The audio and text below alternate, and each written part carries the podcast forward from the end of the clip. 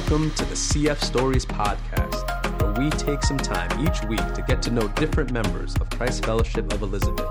Our community is filled with people from different walks of life, from doctors to teachers to business owners, who all have unique experiences to share. This is who we are, and these are our stories.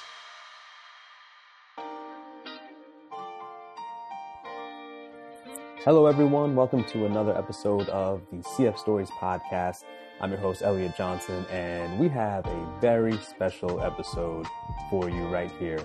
This was recorded on August 29th, 2021, live at our Sunday morning service in Christ Fellowship of Elizabeth. So we gathered some individuals from our congregation. We have an accountant, we have those who teach budgeting class, we have a banker, we have a real estate owner, and we gathered them together and we had a bunch of questions regarding budgeting, savings, finance, uh, what what it takes to make a big purchase, and retirements, and how to invest our money and make it work for us. This is the expertise and the knowledge that's being shared. It's who they are. It's their stories. Tomorrow Matters, recorded live at Christ Fellowship of Elizabeth, 2021. Listen in. Welcome, everyone. Welcome, everyone, today. This is a very special Sunday here in Christ Fellowship. A very special Sunday. Now, we are coming to the very end today of our monthly sermon series, The Promise of Provision. And we have been talking about how God Almighty is a provider. That's number one. He is a provider. Jehovah Jireh, one of his many titles. We know that and we claim that and we say amen. Now, the other thing we've been talking about is what does he provide? How does he provide? And what do we do with what has been provided? And that's an important aspect of it as well, because it's one thing to talk about it, but it's another thing to put it into action.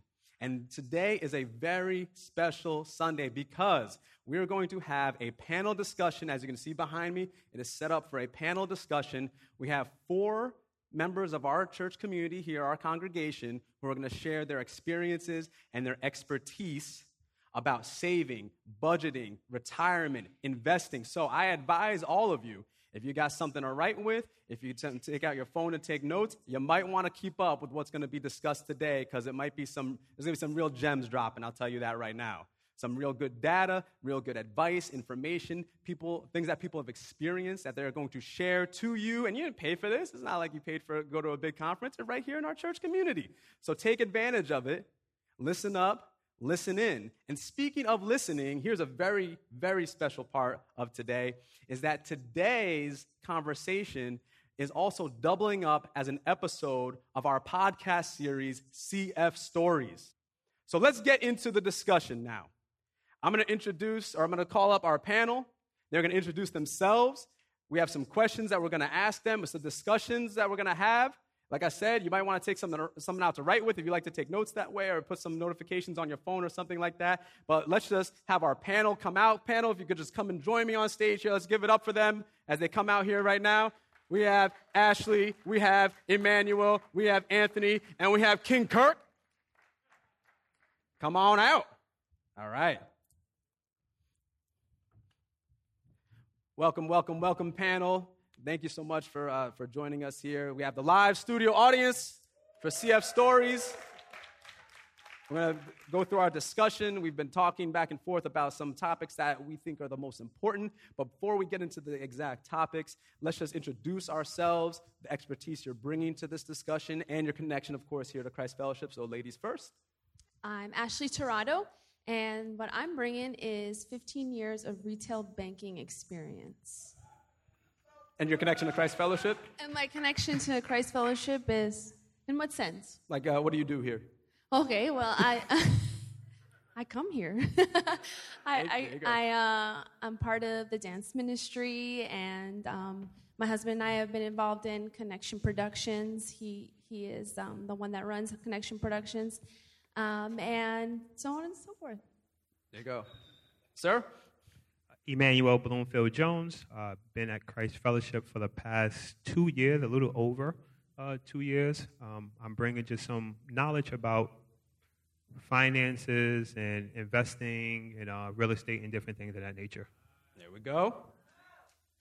Um, so been with Christ Fellowship about like two and a half years. Um, my expertise, I'm an accountant. Uh, I did eight years of high net worth individuals. So just kind of like basically their taxes, a lot of their uh, estate planning, and and more so of a lot of state planning. I'll give you that. So I'm Kirk Nelson. Um, I've been here for a long time. My wife is Pastor Diana, who you see regularly, and um, we run a, a budgeting debt class here. Usually in the spring, I do it. Anthony does it with me, and it's going to cover a lot of stuff we're going to talk about here today. So. There you go. So let's say welcome to the panel. They're going to share their expertise. As you heard from the introductions, they, they know some things. They know some, some. So let's first talk about the first subject we're going to talk about is saving. Let's talk about saving real quick. So I'm going to ask a general question, and it might seem uh, silly at first, but if you really think about it, it is something that needs to be discussed. And the first question is what is the purpose of saving money? Uh, so purpose of saving money. So in essence, savings is always tied to a goal. So eh, some goals can be is a continuous goal like emergency fund. So that's one goal that you can have. You're consistently saving to just in case something happened. Another part of saving is tied to big goals in your life. It could be buying a house, education for your kids, um, or even parts of retirement. But the whole core of saving is a per, like being purposeful with your money and putting it away for the future or for a specific goal that you want to accomplish. So, specific, so saving money it has to be almost like goal minded, not like hoarding. Yes, yes. The, it, the goal for saving is to use the money for something or to protect you from something. So, keeping money has no value the goal, money is a tool. So if you don't use the tool and you don't have a plan of how to use that tool, then the money has no purpose. Mm. All right, time to go home. We're done. That's it. Ashley, as a banker, uh, how many, how much uh, money do you think people should comfortably save? I think a lot of it has to do what is um, something that you can do. What's realistic? Um, you know, something I'm sure we're going to touch on is, is budgeting. You have to look at your paycheck and make sure that you're being realistic, um, that you're not that you're not going to set a goal and obviously you get discouraged if you can't meet it. So I think it's um, sometimes you can do percentages, uh, or you can do just a small increments. You can build on that. Um, it's just sitting down and really looking at what you have and how you can divide that up, and really, um, you know, like like Anthony was saying, having a goal is super important um, because personally, I think that actually focuses your mind um, on, on, on, a task, on something to do, and you know you're going to get somewhere. And it feels very accomplishing when you finally see that number building and then you get to a good place. Um, now, I've heard different amounts of uh, time in terms of saving money, months ahead, emergency fund, like Anthony you mentioned before what would be your best advice to aim for like a certain amount that you would have stored away? Maybe it's emergency fund money or something like that. I mean, I've, I've heard you know, four months of salary or something like that. Would you advise that, any of you, or is there something that maybe is a little more nuanced to everyone's situation? I go. Um, so I, I think it's to each his own, right? I think some individuals are going to be able to save a percentage, um, an amount, um, a, a portion of their salary I think the really most important thing is just starting, right? Um, even if it's something as small as, like, let's say $20, $25. I remember when I first started saving, um, I had got a Chase account, and they said, hey, we're going to give you a savings account, as, and it will be free as long as you have an automatic payment from your checking to your savings each month of $25. And that's how I really started saving. So I would just say, kind of do what's best for you, um, and just just start somewhere and then over time that habit um, will just you know start to develop and then you'll be able to start saving more aggressively uh, for some bigger things like larger purchases. It's interesting because I, I know for some people, and, and I've been there too, where you just feel like your money's just in and out in and out. Anyone? Somebody out here got to have that experience. Just in and out. You know, especially if you have children, you own a home or whatever. It's just you don't even see it, you don't even feel it. It's just how can I? And and, and the question becomes, how can I possibly save money if it just feel like it's in and out? And then numerically, there's there's people who don't have savings at all, um, a portion of the population. So that starting small, I think, is important. I think that idea of starting small, just a little step you know, like the, like the old saying is, you know, the journey of a thousand miles begins with a single step. I think that is crucial um, when it comes to saving. Next uh, big question is, um, and this will, will segue into budgeting, is what are the habits that need to be created to save money aside from you know what you just said, and we can kind of piggyback off that, and then we'll go more into specific budgeting plans. So, what are, what's just the mental habit that has to happen? So, start small. We have that. Is there anything else? I, am sorry. Let me just jump back to the previous question. Sure. If you, because I'm gonna do my shameless plug again. We do jobs for life in the in the fall, and we do budgeting in the spring. You know, income is important. If you don't have, what's the song? If nothing from nothing leaves nothing. If you don't have anything, you can't save anything. And what that, now, if you're employed, then that's different. You can make adjustments in your life, separating your wants and your needs. And I guess that kind of goes into the next mm-hmm. question. Mm-hmm. If you have wants and you have needs, you have to take care of the needs. You may not get the want, or you may not get the want that you want, but you have to get to a point where you have something because no matter what income you have, no matter what your salary is, you have to make choices and sacrifices to get to a place where you have something. You're in the black and not the red.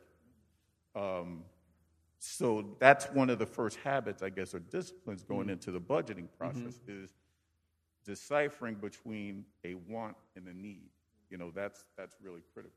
Absolutely, definitely a want and a need, and, and it's funny because um, you know for, for many people, uh, transportation is a need, but the desired transportation, like the vehicle itself, could be a want, if that makes sense. You know, where it's you know an A to B car doesn't have to be you know a Tesla, for example. I mean that's cool and all that, but it doesn't have to be that type of thing. So let's, let's just talk about budgeting then. So you, you two lead the budgeting class. So what is uh, the preferred template or the preferred uh, structure of budgeting? Now, obviously, here in Christ Fellowship, we teach tithing, which is 10%. So we teach that. So using that number, 90% is left. And obviously, there has to be bills and wants and needs and things like that. So what are we doing with the 90 so, so you guys do the budgeting class, and uh, just give us uh, some knowledge on that one. So for budgeting, the, the, I'll tell you the structure that I do. I use zero-based budgeting. So what that is is I assign. So I think about like this: I'm the boss, and every dollar is an employee. So, and the beauty. Say, I'm sorry. Say that again. I'm the boss, and every dollar I have is an employee. One more time. I'm the boss, and every dollar I have is an employee. I just think some, someone, someone out here needs to hear that. Somebody needs to hear that. I'm the so, boss, every dollar is an employee. Someone has to hear that. So, now. and the beauty about like money is it'll do exactly what, it what, what you tell it to do. So, mm. so literally, and it, it doesn't ask for a break, it just keeps working. The way you want it to work, that's exactly how it'll work. So, zero based budgeting is when whatever money comes in, you're going to assign every single dollar down all the way to zero. And what's important is, like, say, for example, if you get paid on the 15th, you are saying, okay, if I get paid $2,000, you're going to assign every single dollar down to zero. And that could be savings, tithing, it could be for paying for Christmas cards, putting away for um, Christmas gifts. But what your goal is, is you're going to give every dollar some assi- assignment. And the beauty of it is you're going to see exactly, you have a plan for when the money comes, you just execute. And then a, another key thing that I do is because I know my habits. So the only reason I can say this is because I've failed forward many times. Um, so when the money comes, I do everything on the same day. So if the bill's on the 24th, I pay it right on the 15th. and everything's done on a specific day. I don't give myself room for the money to go anywhere else. I saw the so if the plan was done three days beforehand, on the 15th I get paid, the plan get executed, and then for the next 15 days I just go live my life. So I don't have the peace. Now, like I said, it's easier said than done, but the goal is is to build that practice because, like I said, it, you should be flexible with your budget too. So it's not like don't be so stringent because at the same time, like life, you must be fluid and flexible. So same thing with your budget. But the whole goal is to be mindful where every dollar is going. Now, would you like to add on, Emmanuel or uh, Ashley? There's a lot of head nodding, so I, I there's a head nod, amen. Yeah, so I add on. Uh, so something that has worked for me is just having separate accounts. Um, so mm I'm big with separate accounts. Like I have a, a, savings account. I have an account for just my investment property. I have another one that's um, a checking account. So like let's say like blow money or money for like things you might spend on a regular basis. So like gas, E-ZPass, um, tithes, different things of that nature. And then I have an account that's not even in Jersey, so I don't get kind of like that urge to take any money out, um, where I kind of have my direct deposits go there, and then I have all of my um, bills paid out of that account. That's on automation. Um, so my money's going straight there, and then what needs to be allocated and what needs to go out is coming straight from that account, and I never touch it because I can't touch it even if I want to because you know mm. it's, it's just that inconvenience that I put in front of me. So I would say just that you know automation and just having separate accounts kind of works for me.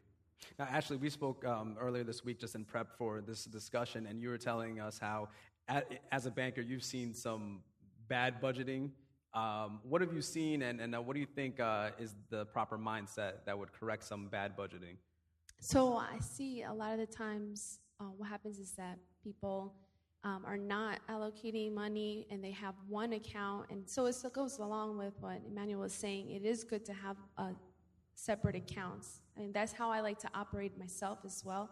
Because what happens is that people, especially if you're not budgeting, you're just sending money out. You're sending money out. Weekend comes around. Banks, we work on business days.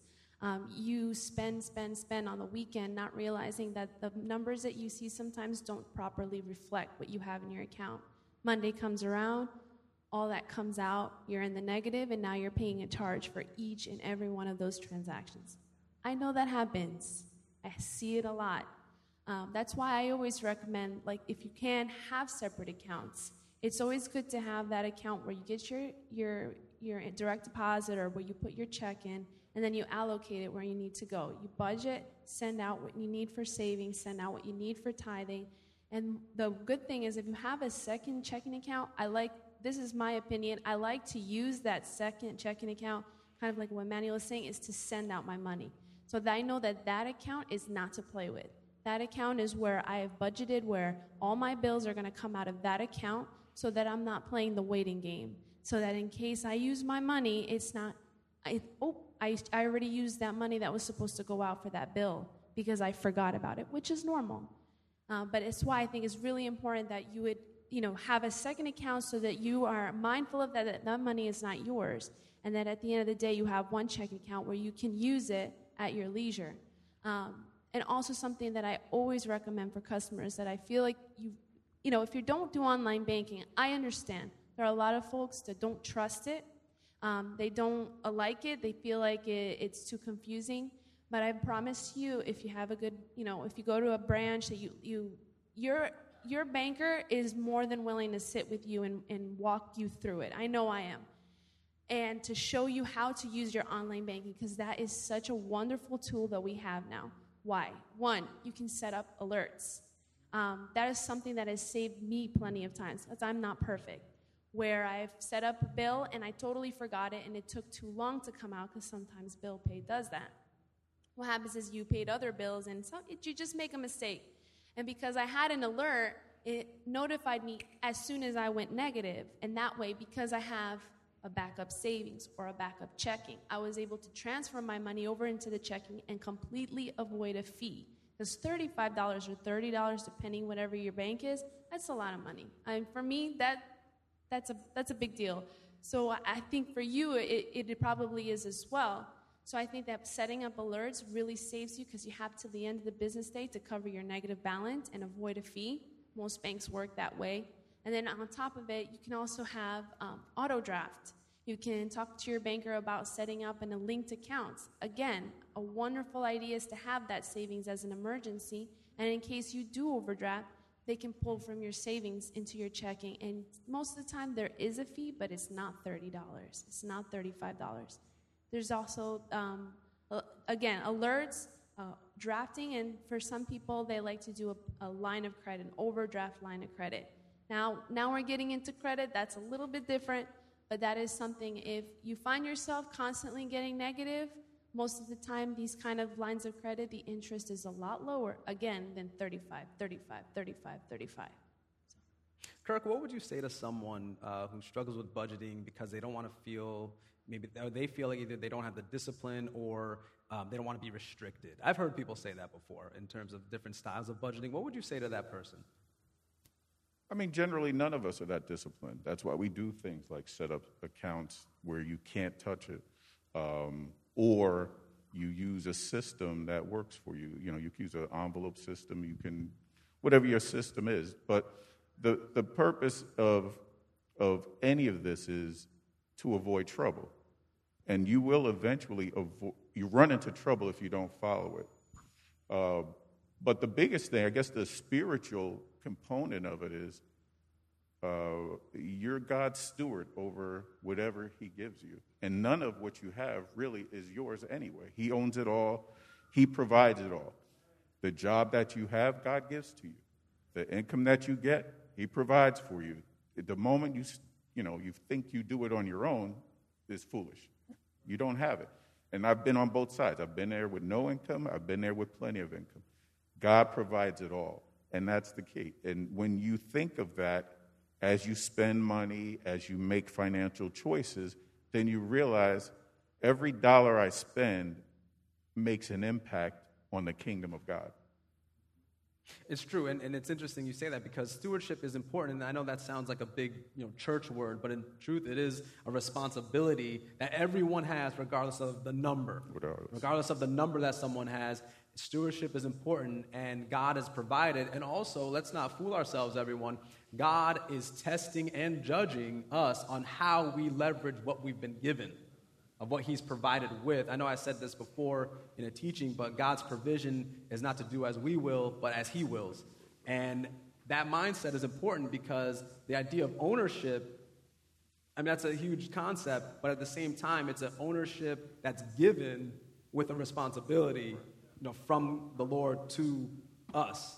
And there's, uh, you know, God's watching, you know, so we can say it like that. Go ahead, Anthony. And just to add to Kirk saying is, like, before I came to Christ Fellowship, the way I used to budget was have my money come in. I was saying in Spanish service, same thing. Um, have my money come in. I look at all my bills first, and then whatever remaining, that's what I will put away for savings or anything. And then, as I've been part of Christ Fellowship, what I realized was I started to receive more when I put it in this order. I, my money came in, God got his 10%, then I paid myself, then all the other bills get paid last. And that structure for me decided, I realized more came into my life when I always put in that structure. So, like, if you're gonna do budgeting, at a minimum, the first two things number one, God gets paid. And the thing is, I know 10% is, is the goal for a lot of people. And that's the goal, try to get there. But put something. You have to write a number down, especially if you're going to put it, it could be $25, $50. But the goal is, as that number grows, you're going to see all your other numbers grow. Mm, mm, so, mm. and that, that and that. that to me was then I started seeing myself save more, and then I started realizing my bills started to reduce. So that structure for budgeting helps you will, will tremendously change your life. So, speaking of budgeting, and we talked about saving money before, and we kind of mentioned making big purchases. All right, so think about you know, a car, uh, obviously where you're going to live. Uh, parents, you want to think about whatever your after high school plans are. Make sure you pray about that one. Um, what do you need to be thinking, to be, to be praying about when it comes to making a big purchase? And you can kind of categorize that as you will but any big purchase that you know that this is a significant amount of money that is needed for this. But what should be the mindset using wisdom to make that big purchase? And if you have a personal story about big purchases, feel free to share it. Uh, just real quick, like you just said, anything that you purchase that's big, you really need to determine whether it is a true want or a true need. Um, because we can trick ourselves or talk ourselves mm. into saying it's a need, but in reality, it may still be just a want. Going back to your example, I need transportation. I can buy whatever, or I can take a bus pass, or I can get public transportation. Whatever it is, you need to put all that, that those decisions in the lens of what God wants you to do with that money. Mm. So it's not just making a big purchase, it's what are the implications of the big purchase. And something we had talked about earlier is, you know, counting the cost that goes along with it, the mm. associated mm. cost. So let's say I buy a Lexus. I Ooh. want my transportation. Oh, you know, it's, it's all right. You're coming up in the world, Coach. I'm getting there. Yeah. Trying to be like, you know. So you get you get your Lexus, but you have to put premium gas in. Mm. Mm. So it's not three dollars; it's three fifty-five or three ninety-five. Mm. Now you need insurance. So on a Lexus, your insurance may be five hundred dollars a month as opposed to two hundred dollars a month. Mm. If the car breaks down, if you need brakes, if you need this, if you need that, now there's a there's a different cost for driving a Lexus than driving a Volkswagen. Well, maybe not Volkswagen, maybe a Chevy, because uh, they kind of up there too. But there's a different price. So sometimes just because you can afford something doesn't mean you can afford it. Mm-hmm. And one of the things that you have to keep in mind is there's a cost and there's an associated cost mm. with every big purchase. You were talking about earlier, purchasing a home. You have to pay for that. You have to keep your, you have to maintain your property. You have to paint. You have to cut grass. You have to do this. You have to repairs in the house.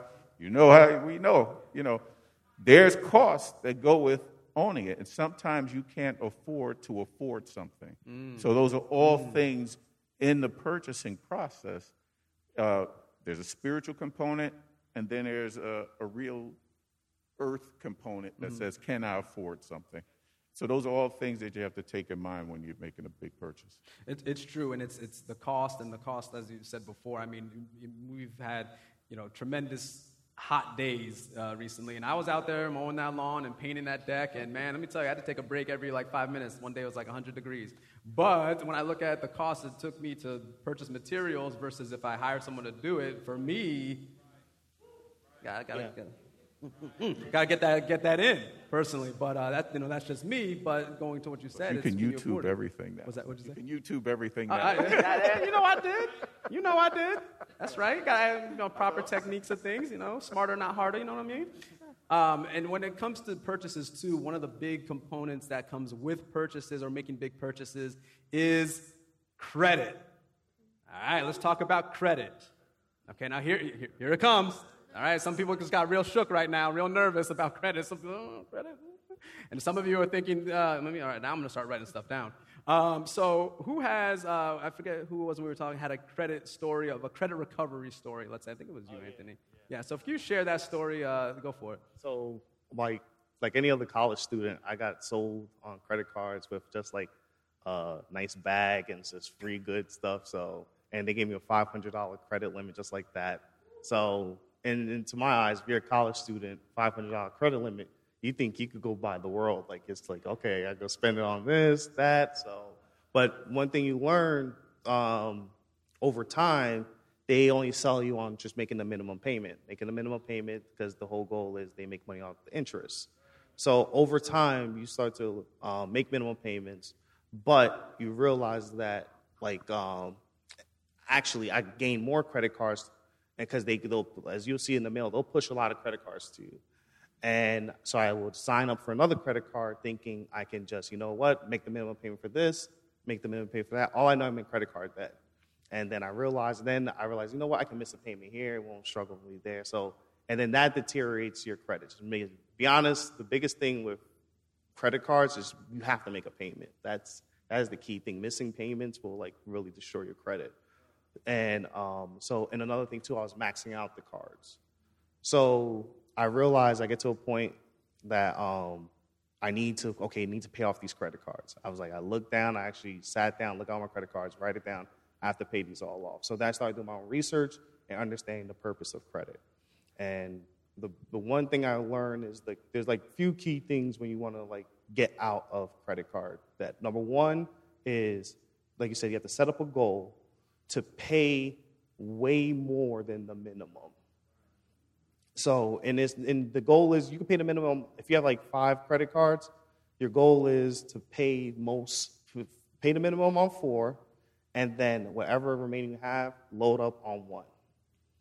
And then as you pay that one off, you're to have the minimum plus whatever you load, and then roll it to the next one. And the whole goal is you're trying to create a history of paying more than one payment on one credit card, and then over time you have a history paying your credit cards down with um, rolling over payments because they look at your utilization. So um, to, to, to, for some reason, the key thing in your total credit history, if you say you have a $10,000 limit, yours credit will skyrocket if you know how to manage it just to go to about 20, like, like basically 20%, so $2,000. If you're consistently like using within a $2,000 frame on a $10,000 limit, your credit card skyrockets. And then if you basically pay that two, you could, you could do, two, do two things: pay the full two thousand dollars off, or what makes it really jump, pay one thousand in one month and then pay the next one thousand. Even though you small, you have a small interest accrued, they like to see just they're making something a little bit. But I don't recommend it. Like really, truly do pay it. But if you really want to see your credit jump, that's what when my credit started to skyrocket. And then from there, um, more credit opportunities came towards me. But then what I realized was credit was just a tool. Like it's really just a tool to use for your large purchases. After you receive your large purchases, there's really no really need to be using your credit cards unless like you're wise with it. Like if you're using it for, um, I use it for vacation. So all my bills that I can't pay on a credit card that I know I'm gonna pay on the end of the month, I just basically put on the credit card because they give me vacation points. So then at the end of the year, I basically have a free vacation for the bills that I know I have to pay. So that's like wise ways to use your credit cards. I mean, truth be told, there's a lot of people who struggle with credit. A lot of people have been, been hurt by the credit, um, hurt themselves by credit. Um, you know, I know there's people out here, and I'm not going to ask you to raise your hand, but I'm sure there's someone here who's saying, oh man, that was me too, or that's me right now. Um, but the thing is, as you said before, um, credit doesn't have to be a scary thing. It doesn't have to be, especially with big purchases. Now, Emmanuel, when we spoke um, earlier this week, you, you mentioned about how you know using credit for big purchases to incur more wealth when it comes to owning property. Could you comment on that and just the strategies of that? Yeah, definitely. And before that, I just wanted to touch on Anthony. So I actually had the same exact story um, where in college I got one in a bag um, and I got a five hundred dollar limit. And so you got a bag, but not the bag. Exactly, and the bag only lasted like a week. and so same well, it was thing a nice bag. Yes. Can you tell them how they do it at college? Yeah, yeah. yeah so, so, and I actually, yeah, understand. Yeah, yeah. So I actually worked um, out of college for the past six years. Um, but when I first went to college, you know, um, they usually have people who are just waiting there, you know, encouraging you to get a credit card. They're not educating you on it, but they're giving you incentives and as like a 17, 18, 19 year old, you know, child still at that time, um, at that point, you want that incentive, right? Which is at that time with a bag as well, with an NFL bag. Never forget it. Love the bag. Lasted a week, but I wound up getting a $500 uh, credit card. Blew one on Jordans for me and my sister sisters, and then realized that $500 ballooned to a $2,500 debt. Um, so it's, it's really critical to, you know, just educate yourself, educate your children so that when they are encountered with individuals, you know, any type of incentives, they know to be mindful of it and to kind of shy away from it or uh, to get it and to do things that are um, going to be beneficial. So some of the tricks um, I have uh, used for just building up credit. And it's something as simple as uh, it could be $10, $20 a month. So I have uh, credit cards that pay off like Netflix, which is like $15, um, like Disney Plus, uh, like Six Flags Greater Adventures membership, which is like $11. So we'll pay that on a monthly basis. So you're constantly using the credit card, but then you set up your bank account to make that full payment each and every month. So something as little as 10 bucks um, can actually help your credit score jump because it's showing that you're disciplined, it's showing that you're making regular payments, and it's showing that you're paying your credit card off in full. So that's just like a little quick strategy I wanted to use. And to kind of go back to what you were saying, Elliot, in regards to home ownership, uh, credit's everything when it comes to purchasing a home, right? Because that's going to make or break um, or determine if you're able to get a house. So on average, you need about a 620 credit score or above and 620 is really pushing it, you're going to get a horrible interest rate. So just to give you an example, someone with a 620 credit score, and then let's say it's another person with an 800 credit score, that person with the 800 credit score is probably going to get an interest rate of like 2.5% or like 3%, where the other person they get like 4%. So I know you're probably like percentages, what's the difference, right? It's hard to kind of grasp um, at first, but that could be the difference of tens of thousands of dollars over the course of a loan. Um, so just be mindful of that. Try to do everything possible to educate yourself, um, to tap into different resources, to um, you know find mentors or just ask questions. Right? Ask you know any individual up here, you know, after service or just throughout the weeks. You know, hey, for different strategies, so that you could get your credit score to where it needs to be at, so that you could save just tens of thousands of uh, dollars over the course of you know a loan. For sure, and and now with that using credit to make purchases. Now, in your case, you're, you're leveraging owner, home ownership for wealth. So, if we could transition into things like investing or investment properties, because this is something that honestly, um, just looking at, I just pulled some data from, uh, from Gallup poll, and it said percentage of America that owns stock, and this is how they define it. It says, Do you personally or jointly with a spouse have any money invested in the stock market right now, either in an individual stock, a stock mutual fund or in a self directed 401k or IRA. And out of this poll, based on annual averages, about 56% of Americans answered yes to that question. So it's really it's like a, almost like a half and half here. Now this is specifically about owning stock, but obviously there's other ways that can be invest uh, that investments can be. So for example, owning multiple properties. So if someone wants to get started in that, they're looking to the future, what is your advice to them, and how can they begin with that? Yeah. So, all right. So, um, in regards to investing in properties, first you definitely want to find what works for you, right? So there's a lot of different investments. Um, there's stocks. There's um, uh, businesses, right? There's different things of that nature, right? I tried stocks, just couldn't grasp it, wasn't for me. What was for me was properties, right? It's something that I, I get, I understand, I know how to do the numbers, um, you know, it's something that's tangible where I could go and physically see the property. Um, but in regards to that, was just really finding a, a market um, that you can afford, right? And I think oftentimes when it comes to investing in property, especially in this market, people hear about these crazy numbers, like houses are going, you know, 50,000 above asking price. Uh, houses are like 300,000, 400,000. That's not always the case. Uh, when I bought my first investment property, and I'm going to use row numbers because I think it's more impactful, um, you know, I asked questions and I spoke with a gentleman who I knew who had an investment property in Pennsylvania in Allentown. Um, and he kind of, you know, broke certain things down to me, and that's what I was able to do. That was a market I was able to afford. I found my first house um, investment property, which was only for forty-five thousand dollars. Um, I know people who drive cars that cost more than forty-five thousand dollars. Um, just to kind of break it down into even smaller numbers, my mortgage there is only four hundred and forty-eight dollars right? So, yes, so, right, and you're probably thinking about, hey, I have bills in my house that is more than 400 something dollars. So I was able to actually get a house and pay that amount on a monthly basis, right? And then rent it out for $1,300. So now you think about that gap between the mortgage and the gap between when I'm renting it out. It's basically just a surplus that goes into like my pocket.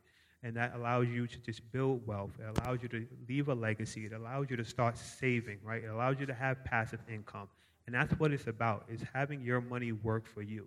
So even if you might not be able to find a home here in Jersey or a home in New York City, right, um, because those markets are higher, find a place that you can afford and don't be afraid to kind of branch out. I got to snap on that one. so just to add to what Mang was saying, like basically covered a lot. Um, I'm I'm on like on other spectrum. I like to invest in stocks, so like that's kind of like my passion. So, and the reason why is, um, like I was telling um, earlier, investing in stocks is kind of putting your money into assets or companies that are tied to the fabric of America or the or, or the fabric of the economy. So the way I see it is, um, I would like my money to work in places in which everyone else like their money to be tied for the economy. So meaning like if the economy goes down, regardless whether um, like as we all experience with with um, with Corona, like literally it, it it it took a big hit on the economy. So and a lot of people lost jobs. A lot of people, as you can see, um, a lot of people suffered at that time. But another portion of that other end, a lot of people don't talk about that, there was a lot of wealth built during that time. And the reason being was people decided that the assets of what tied to the, tied to the economy, they decided to double down. And they basically, and as you'll see, that they um, put their money into different companies. It's like they got companies on this. I'll give you a perfect example, like Apple. Everybody knows Apple. We all have phones for it. Um, and Apple is probably one of the biggest companies in America. And if anything ever happens to Apple, basically something's happening to America. Just put it, just put it that way. So when, when the coronavirus occurred, Apple dropped down to like almost 50%. So a lot of people basically that had a little bit of wealth or a little bit of money, like I said, that, that have a tool, they decided to just buy it at a 50% discount. Now, if you were to look at it till today, Apple is over up 150%. So the reason why investing is so important is, like you said, money is the tool, and investing allows you to put into assets that build value over time. So, and the, and the beauty about it now too is it's so investing is so accessible to everyone that literally, if you can open up an Instagram account, you can open up an investment account. Like that's how simple it is. They let you invest on your mobile apps. There's so many access to, to just investing. And, and the reason why investing is very, I don't say important, I'll say it's important, but the key thing about investing is that you need time and consistency. So um, it's not that you have to put a lot away. That's, that's the biggest misconception about investing. You don't need a lot in order to start. You can literally open an account with $50. But the question, but the goal is $50 tied into the right companies over time, consistency, will build. And then eventually you'll see that the, the ninth wonder of the world, compound interest, will build over time. And your money will work harder than you can put into it. Mm. And that's the whole goal is that eventually that you're just feeding it, but the amount that is compounding is making more than what you're putting into it. And, and that is where you see just wealth built over time. And, and the reason why I say time is so important is because um, like I said, like I have I have a newborn now, so so I'm gonna use all of his time on his earth to save for him for the time that he gets to a specific age that he gets a head start. So I don't need to wait till 18 to start saving. By the time he's 18, he'll have somewhat of an inheritance, and then I like I already have like a, a goal in my head that by the time he's 18, I want to make a deal with him that if he doesn't touch it till he's 30, I'll match whatever he puts in. And, the, and but the reason why I say that is because I know what 30 years, if you and you can go online and there's so many calculators, mm-hmm. I know what 30 years of not touching money over a consistent basis, getting a very small percentage return, like 8%, something small, that gets you to a million dollars. So by the time he's 30, if he have a small inheritance, he has choices. And that's the whole point about money, is to have choices, and he can decide whether he wants to work, start a business, but he has something that he can build. So that's a goal of mine.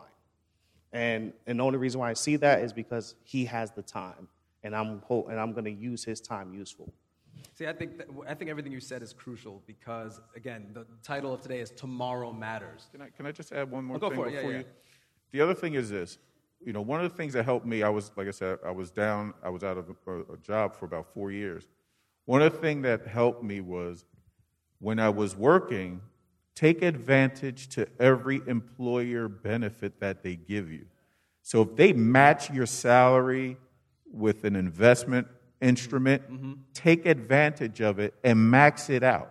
If they say we'll match it with X amount of dollars, then you put in that X amount of dollars and make sure that you match it yes, yes. because you never know what's going to go down the line. Mm-hmm. And so many people don't take advantage. They put a little bit in, max it out, make the sacrifice, and figure out how to max that out because it's, it's free money. They're giving you money, they're matching your money. Make sure you do that. And, and just to add to Kirk, there's actually an order in that process. So the first way you'll do is mm, um, you will invest up to the match of what the company gives you and the reason why I say uh, up to what the company, say if the company gives you 6%, match up to 6%. Then, if you can, just open up a Roth IRA. And what a Roth IRA, not to go like too much detail, is any money that you put into it, if it grows over time, it grows tax free. So, so then you max out your Roth IRA. And then if you have more left, then you go back to your company and then you max out whatever the um, the match is for the for the year. So most companies, um, I mean, most uh, they let you. I think it raised like nineteen thousand. So you can put away nineteen thousand of your own money, deferred, tax deferred.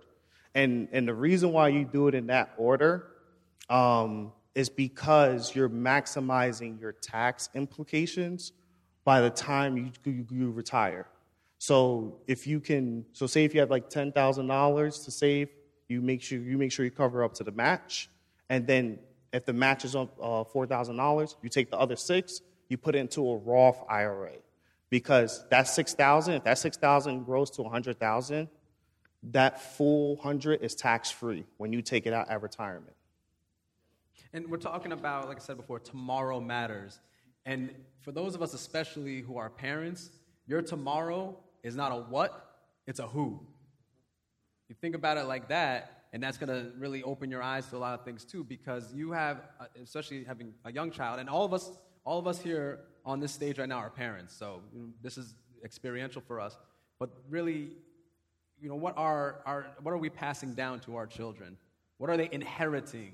And if we take the Word of God seriously, as we, as we saw in that proverb, a good man someone righteous before God is leaving that inheritance to their children, like I said earlier, you, you can't take it with you, but you can pass it down to the point where this, this is a, a, a long game.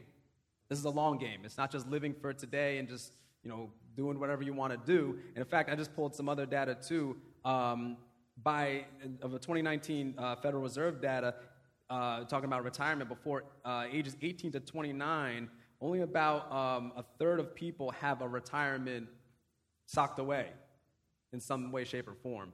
Um, so if you're young, um, it, it, seems far away, but really it's a long game and it takes long term planning to do it. Um, I've been told numerous times by financial advisors, like, you know, don't start when you're 50 because I've seen plenty of people who have done that and now they're, you know, trying to get on the back end of their career into retirement and they look at the numbers and they say, oh my goodness, oh my goodness, like, what, there's nothing here. And, you know, I've heard that as well. As we conclude, if you could just say, and, and everything we've talked about, if there's just one gem that you could just say to someone who just wants to know more about how they can have tomorrow matters and how they can you know set up for the future whether they have children or not you just say just one concise clear statement to them what would it be? And we'll just whoever wants to start. Go, go ahead and start uh, basically, use the microphone.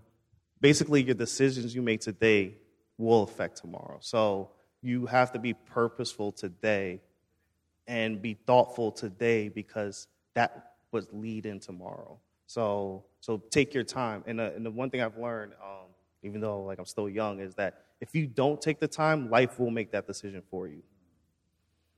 So that's that's the best thing. It's it's it's not hard. It's just being purposeful. Ashley, what would you say? What's the, the, the last gem? Is prioritize. Um, at the end of the day, uh, like we are saying, it's all about really your tomorrow, and we don't know about that tomorrow. So what you can do is work on what you have today. And you know, most we're we're working class. we get our paychecks. Be smart, be realistic. Um, yes, we want to have fun. Yes, we sometimes I can speak for myself. I want to dress nice. I want to look nice.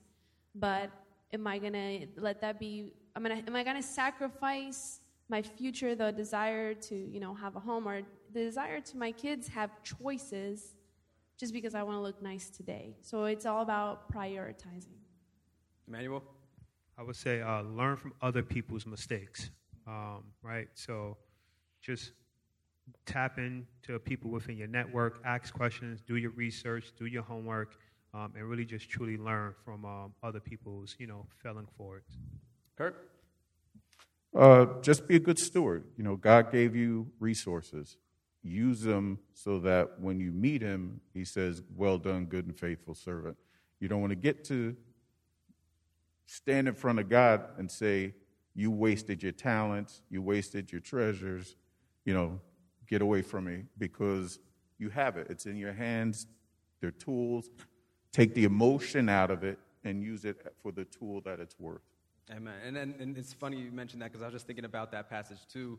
Uh, good and faithful servant, you, I could trust you with a little, now I will entrust you with much more. Come share in the master's happiness, meaning God. Kirk, if you could just pray for all of us as we just conclude our time here, and if we all just, just pray. I know that everyone's in different financial uh, levels and areas, but we are, are here for you.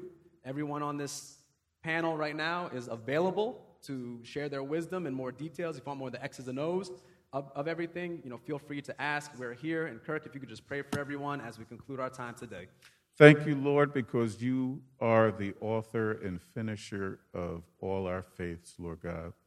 You know each one of our stories individually and personally, Lord God. You know the beginning, you know the end, Lord God. You know where we've been, you know where we're going. You know the struggles, Lord God. You know where we need help and discipline.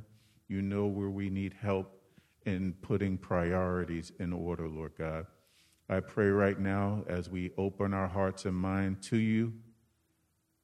Holy Spirit, meet us where we are right now. Meet us where we are right now.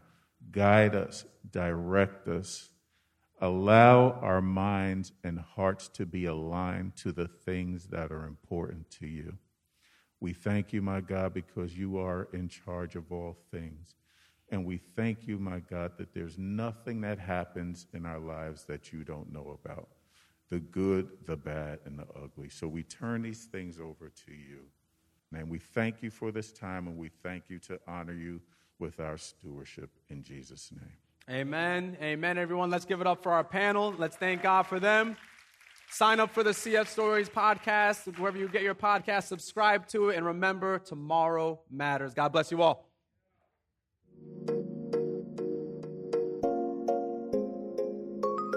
Christ Fellowship of Elizabeth is a Christian community whose mission is to love God, make disciples, and change the world. You can learn all about us by visiting cfofelizabeth.com. We meet each Sunday at 10:30 a.m. at the Liberty Center in Elizabeth, as well as at various times throughout the week. You can also join us live online every week by visiting cfofelizabeth.live. We hope you enjoyed this week's story. Make sure you subscribe in Apple Podcasts, Google Play, Spotify, or your favorite podcatcher so you never miss an episode. See you next time.